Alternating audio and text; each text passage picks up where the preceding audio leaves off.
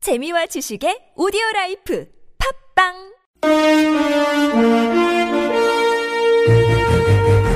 여러분의 합리적 판단을 돕기 위해 오늘의 뉴스를 골랐습니다. 백병규의 뉴스 체크. 네, 시사평론가 백병규 씨 모셨습니다. 어서 오세요. 안녕하십니까. 네, 오늘은 좀 시간이 짧네요. 빨리빨리 가죠. 자, 첫 소식은요.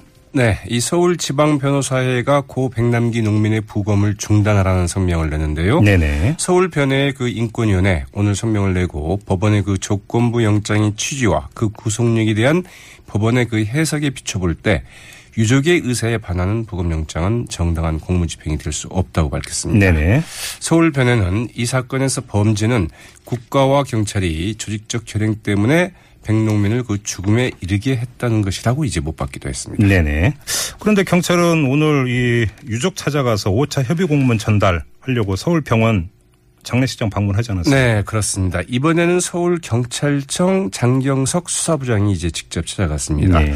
어, 4차 협의 공문 때는 이제 그 종로 경찰서장이 갔었죠. 네. 음. 한 단계 급을 이제 높인 셈인데 어, 어떻든 이제 19일까지 어, 협의 일시와 장소를 통보해 달라 네. 음. 이렇게 이제 이런 통지문을 어, 법적 관리인들한테 지금 전달하고 왔는데 대리인들한테 전달하고 왔는데요. 네. 음.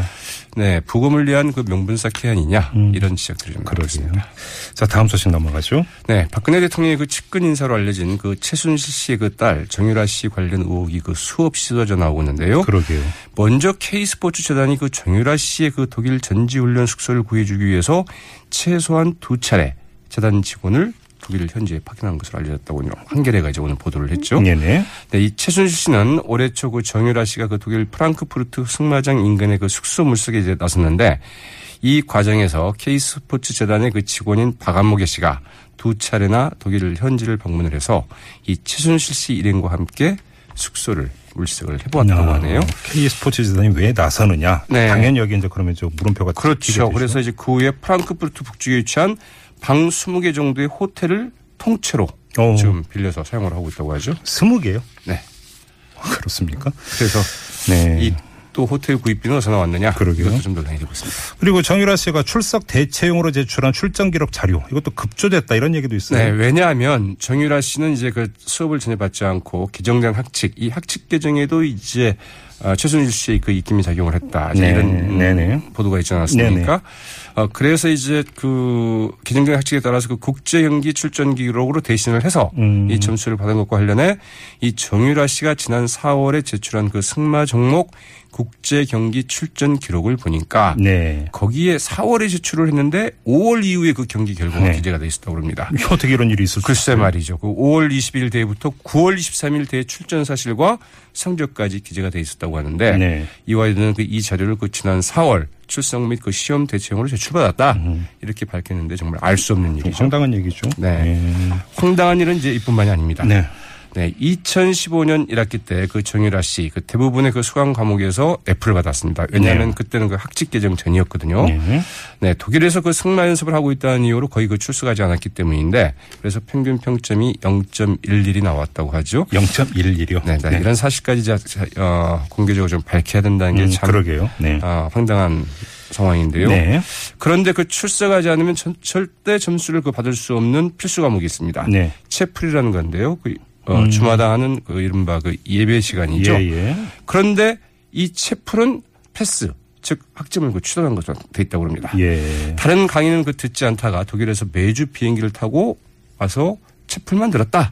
이런 이야기가 되는데 막, 그 앞뒤가 좀 안 맞죠. 네, 네. 이대 교수 협의회 이 같은 논문을 제기하면서 이미 학생들이 제기한 의혹만 무려 2천여 건에 달한다. 그러면서 이제 오는 19일 네. 이 총장 사퇴 촉구 집회를 갖기로 했습니다.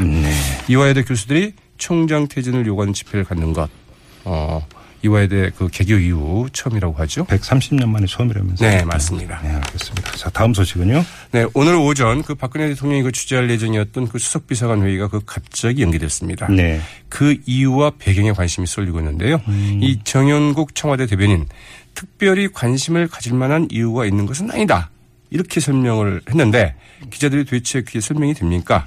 하는데 제대로 설명을 하지 못했다고 합니다. 음. 네. 오늘 중앙일보가 그 우병우 그 민정수석을 그 사퇴시키기로 했다는 보도 등과 관련해 우병우 수석 문제 처리를 둘러싸고 청와대하고 그 여권 내에서 그 진통을 겪고 있는 것 아니냐 이런 이제 그 관측도 나오고 있는데요. 네. 이 청와대는 우병우 수석 그 사퇴 보도에 대해서 그 전혀 사실무근이다 이렇게 이제 부인을 했다고 하죠.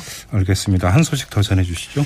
네, 그 심상정 정의당 대표를 비롯한 여야 의원 73명이 오늘 그 전국 경제인연합회 그 해산 촉구 결의안을 발의를 했죠. 예. 이 결의안에는 그 정의당 의원 천원과 더불어민주당에서는 뭐 김부겸 이해찬 의원을 포함해서 그 쉬운 다섯 명이 네. 국민의당에서는 그 정동영 의원 등 그 아홉 명이 이름을 올렸는데요. 네네. 이 새누리당에서도 비박계로 분류된 분류되는 이 김용태 의원이 이제 유일하게 이름을 아. 올려서 눈길을 좀 끌었습니다. 그렇군요. 자, 짧게 한 소식 더 전해줄 수 있을 네. 것 같습니다. 공직선거법 위반 혐의로 그 재판에 넘겨진 그 더불어민주당 그 추미애 대표의 그 첫 재판 기일이 이제 잡혔습니다. 예. 26일인데요. 상당히 예. 좀 신속하죠. 그렇네요. 이 선거법 사건을 그 전담해온 서울동부지법 그 형사합의 11부 심리를 받게 됐는데 네. 추미애 대표는 그 총선을 앞둔 지난 선거 3월 31일 자신의 그 선거사무소에서 개최한 기자간담회에서 그 16대 국회의원 시절 이 손절 당시 그 법원 아, 행정처장에게 알겠습니다. 네, 이제 서울 동부지법을 좀 음. 광진구에 도치- 존치하다. 뭐 이런 요청을 했는데 네. 그게 이제 사실이 아니라는 건데요. 네, 이 사건에도 역시 그 서로 다른 두 기억의 진실성 여부를 놓고 이제 다툼일 것으로 보입니다. 지켜보도록 하고요. 네. 자, 뉴스테크 여기까지 진행하겠습니다. 수고하셨습니다. 네, 고맙습니다.